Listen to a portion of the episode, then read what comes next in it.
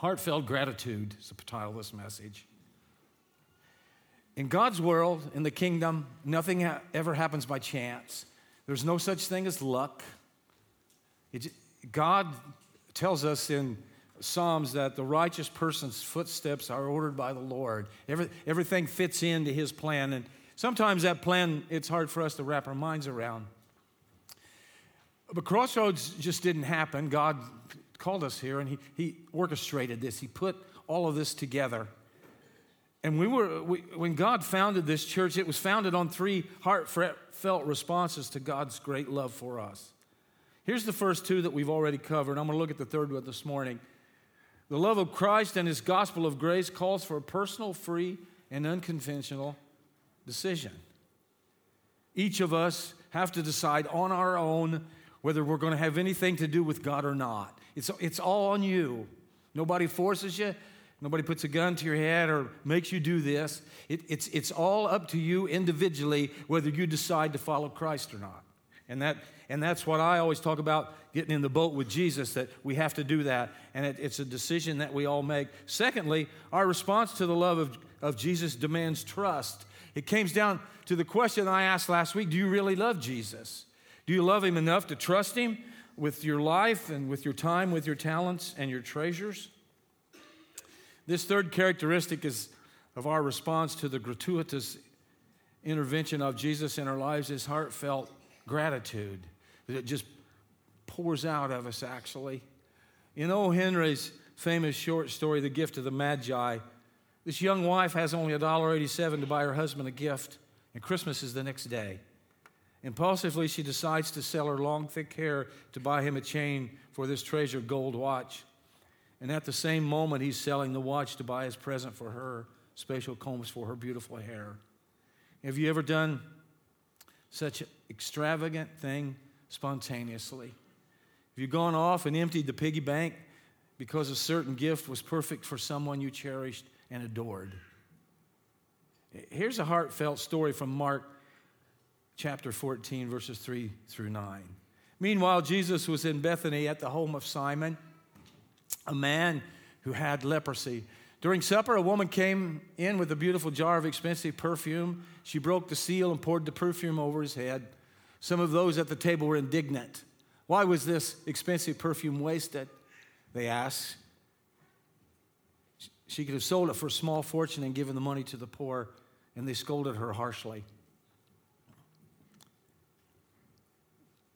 But Jesus replied, Leave her alone.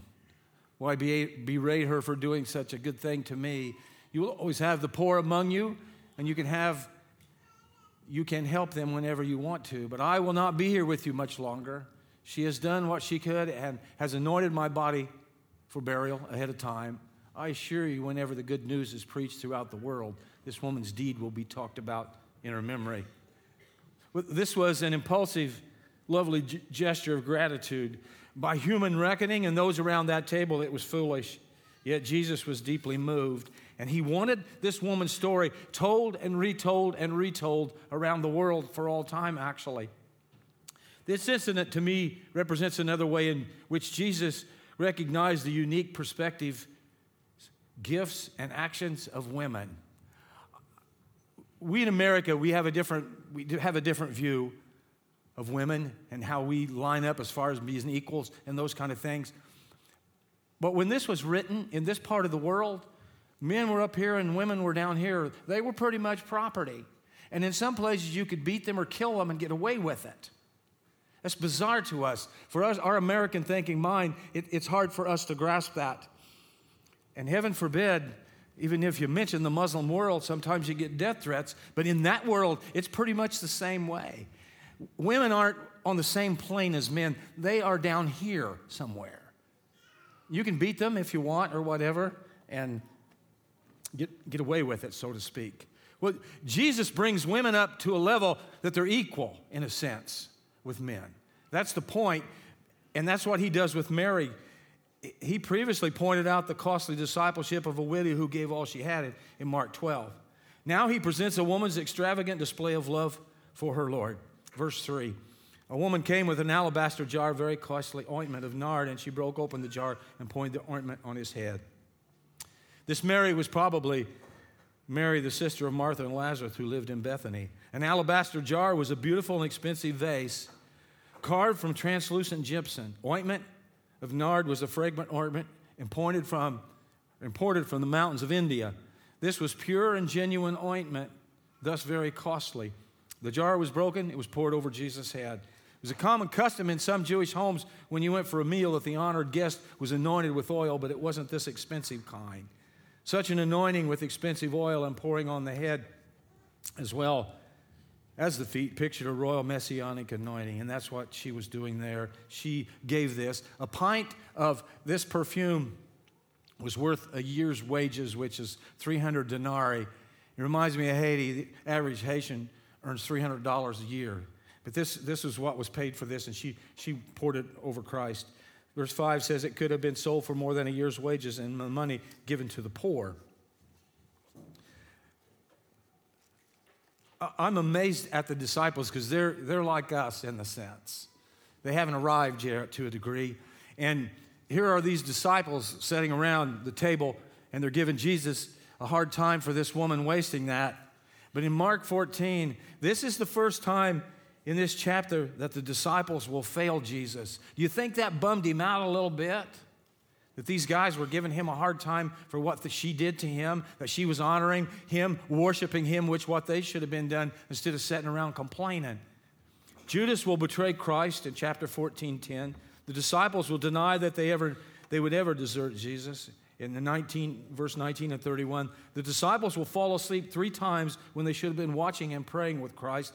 In verses 37 through 41, all the disciples will desert Jesus in 48 and 50. Peter will deny three times that he even knows Christ. 66 through 72. It's the thing of betrayal when you're betrayed by somebody that's really close to you. You just, you just can't hardly deal with it. You give them your heart, you give them your life, and boy, they, they smashed it. One of the things I think about with Peter's denial, it said that when he denied him the third time and the rooster crowed, he looked in to Pilate's hall where Christ was on trial, and their eyes locked. I can't imagine the feeling, the emotion in that. Peter knowing what he'd done and Jesus continuing to, to love him. The disciples felt moral outrage at the loss of resources for the poor. How dare her do that when we could use this money. But here's the problem with Judas in his heart it wasn't interested in the poor, he was interested in getting his hands on the money. He was greedy. Verse 7 says, For you always have the poor with you, and you can show kindness to them whenever you wish, but you will not always have me. This was kind of a, an anointing for his burial that he knew what would come. And as far as Jesus teaching about the poor, the Bible, New Testament is full of it. Jesus was affirming Mary's unselfish act of worship. The essence of worshiping Christ is to regard him with utmost love, respect, and devotion, as well as being able to sacrifice anything we have that is precious for him. Everything we do for Christ always comes back to worship. We have to see it as the ultimate priority in our life, that it rises above everything else bar none, it's first to worship Christ. Because as we act out our lives and do things for Him, this worship comes out of us and it makes things make sense. That's why when we take communion, if an unbeliever takes communion, it has no meaning. It's not the body and the blood of Christ for them. That's why we always, that's why Paul said you've got to examine yourself, and only believers should take it. Yeah, we have a significant social responsibility to the poor. But all the efforts to feed hungry people or sick, sick, popul- sick populations, we must not dismiss or ignore the priority of worship. Think about this. A hundred bowls of rice given to refugees do not cover for an empty heart for God. As the person does that with an empty heart for God. A thousand inoculations against disease do not provide peace to a soul resisting God. A multi digit check written to charity does not ransom a person who regards God as irrelevant or non essential. Worship of God precedes all acts of love and gives them meaning and purpose. As we open our heart to God, God will make our acts of charity pure joy. For you, the giver, it's unexplainable till you have done it. Right now, Dustin and Alex and Sarah, they're on the remote part of Haiti, they're on the Western Peninsula. Last year, when they went, they did saw 500 patients in a week and did 20 surgeries on the kitchen table at Mission House. When they do that, it, it's not for them to come back and us pray them up front and say, Look what great folks they are. They're doing it out of worship. And it, it makes that much more sense when they, when they do that. And next week, when we go to Jacmel and Fennell's kids, we're up on that mountain, we're doing those things. It's an act of worship. When we were in Russia, Diana was on the street in a, uh, a city about 20 miles south of the center of Moscow by the name of Zhukovsky, and we was passing out Bibles on the street. And here's these four or five elderly men. They had suits on, but they had all their old war medals pinned on their suits, and, and they lined up and, and they saluted her. She was doing that as an act of worship. That's when the joy comes in when you do it with the right attitude. Bar none, I've seen a lot of different things in other parts of the world, but there was one thing that touched me more than anything else. When we were in Russia, we went to a like a woman's shelter. It was an old house and an old building, dilapidated, cold. And here was about 20 or 30 women sitting out there in threadbare dresses, some of them barefooted, holy socks. Hardly any of them had any decent shoes to wear. So we came there and we shared the gospel and we gave them Bibles. But then, we, with stuff that we brought, we would always give them gifts. And it, this really overwhelmed me because of all that we have. And these ladies had nothing. And this guy from up north that went with us, he had brought a bunch of the, a big bars of ivory soap. He handed that soap out to them women, and they, they they held it to their chest. They smell it. It, it, was, it was almost too much for me. Man, what soap mean to us? But it was in that act of worship that joy came because through the power and the love of Christ that even something as simple as an ivory bar of soap brought them joy. And that's what was in Mary's heart when she did this. Verse 9, Jesus said, I truly I tell you, wherever the good news is proclaimed in the whole world, what she has done will be told in remembrance of her. Mary's unselfish act would be remembered forever. Here it is, 2015, and what are we doing here in this place this morning? We're remembering this story, remembering Mary's act of devotion and gratitude. All four Gospels record Mary's example of devotion. Three important lessons remind us how we should love the Lord and not ex- repress those who do good works. Jesus said this leave her alone. We must not disregard and depreciate someone else's loving act of service just because it's not our style of worship. Sometimes envy, ignorance, or hardness of heart keep us from seeing the value of showing honor and praise to Christ. Not everybody understands going out of the country on a mission trip, and I understand that. But those that would question that, what do they say? We need to help people right here in Sullivan County. Well, you know what? Every Monday night you can go down to the free store or Friday morning and help hand out groceries. There you go. Do you do that? Will you do that?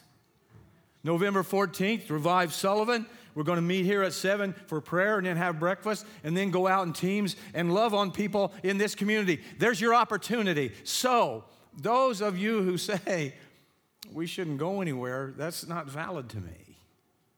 We should go where God wants us to do, but that's our service. Somebody else's service is different. We shouldn't badmouth and point fingers, actually. Jesus said she has performed a good service. Mary's act was courageous and sacrificial. Christ welcomed her and regarded her efforts. We, we can't be so practical on our stewardship, realize that we criticize others for creative ways to do ministry. Number three, Jesus said she has done what she could. She didn't just talk about it. There are tons of people within the kingdom talk about doing things and think about doing things. But the fact is, God blesses the one who gets off the stool and gets off their chair and goes out and does it. And that's what Mary did, and that's, that's why he's praising her. Man, oh man, you can't just sit in a chair. We had that lesson in men's group on Wednesday morning. You got to get out. You, God, God doesn't bless you sitting in a chair so much as He does when you're on your feet walking toward that thing that He has for you to do. John 14. Obviously, Jesus is saying, there's a real place for the impulsive, for the spontaneous, the lavish, impractical, heroic, and the extraordinary, the unrestrained and the incalculable bursts of generosity that cry, cry out, It is right to give you thanks and praise. This might see off, seem off the wall, it cuts against the grain. It's something we've never done before. But as we do it for Christ and as He leads us, it's right for us to give Him thanks and praise our gratitude to Jesus for the most part. Our unsung service is to those around us. Matthew 25, 40 says, In truth, I tell you, insofar as you did this to one of the least of these brothers of mine, you did it to me. Jesus is no longer visibly among us. We minister to him in ministering to the flawed creatures within reach. Each encounter with a brother or sister is a mysterious encounter with Jesus himself. In the upper room, the man, like us all in all things but ungratefulness, spelled out the game plan for gratitude. Love one another as I have loved you. To Peter on the beach along the shore of the Sea of Galilee, or Tiberias, he said, If you love me, Simon, son of John, tend my sheep. It's funny what we, how we paint how we should be in the church. Quite simply, our deep gratitude to Christ is manifested neither in being chaste, honest, sober, and respectable, nor in church going, Bible toting, and psalm giving, but in our deep and delicate respect for one another. For hurting, flawed people all around, around us. Excuse me. This one of my favorite clips. is from an old movie called The War. It illustrates this completely as a father reaches out message is really encapsulated in this clip. If you want to say that, go ahead, Allie. Thank you. Let's say we go get your mom and your sister some cotton candy. All right.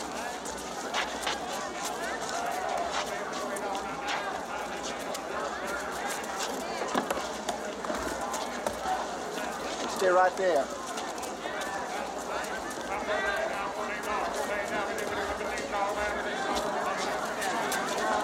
Can I get two, please?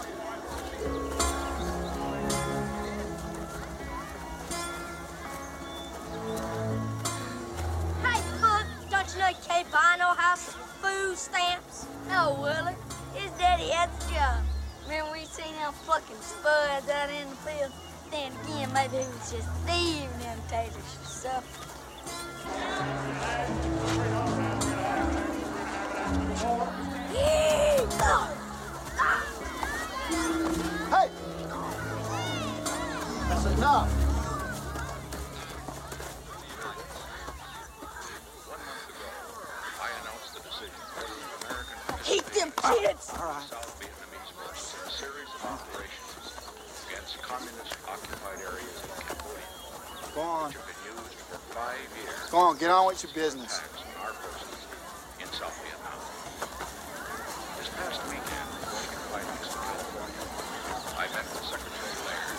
I guess this is all my fault. I can't control myself. I expect you to.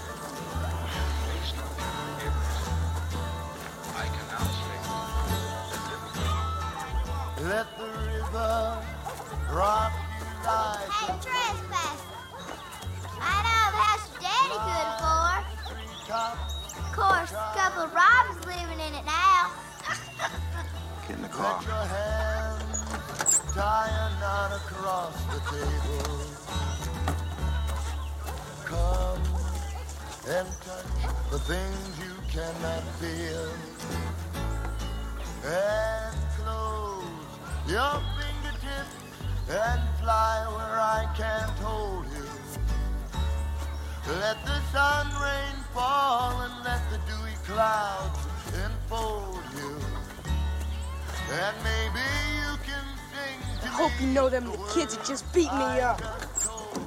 I know who they are. Well, then why'd you just give him Mama Lydia's cotton candy? Because it looked like they hadn't been given nothing in a long time.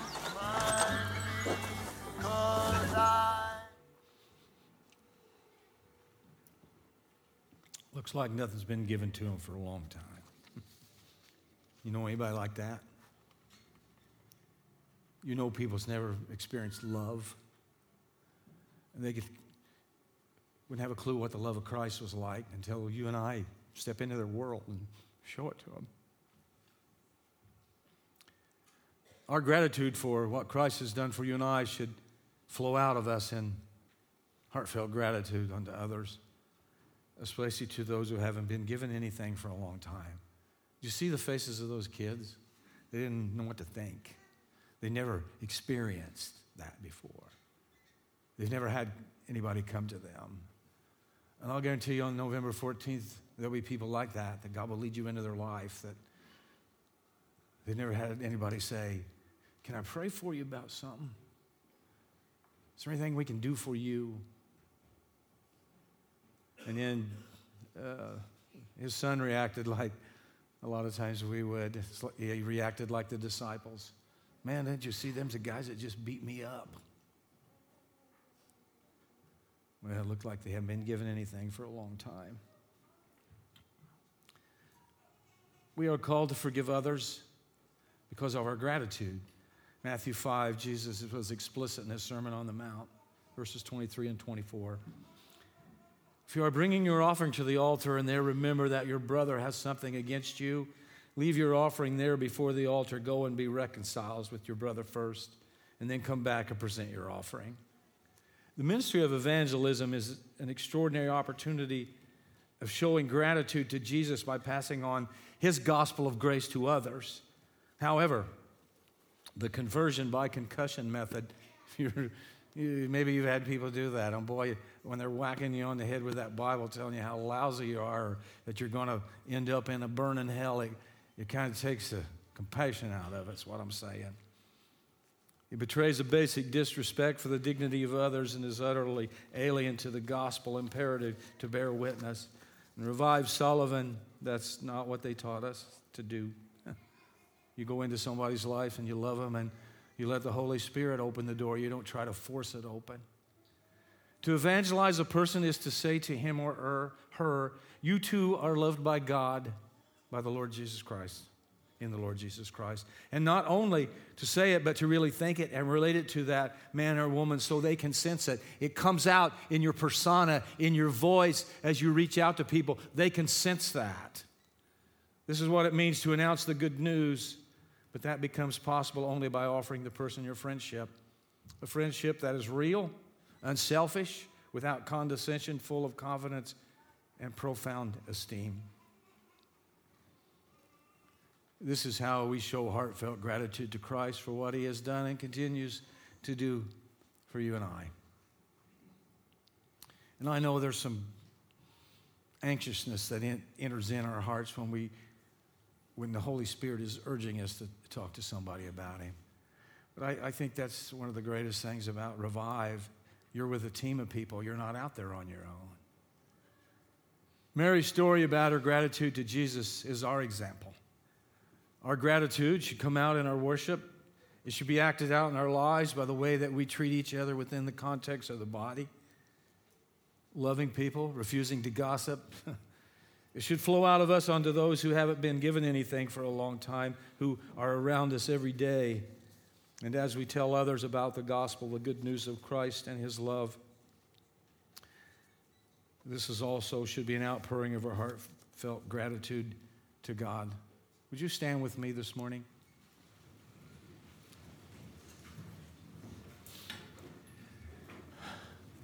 I'm, going to, uh, we don't do this often, but I'm going to have you pray this prayer with me out loud because it's for all of us?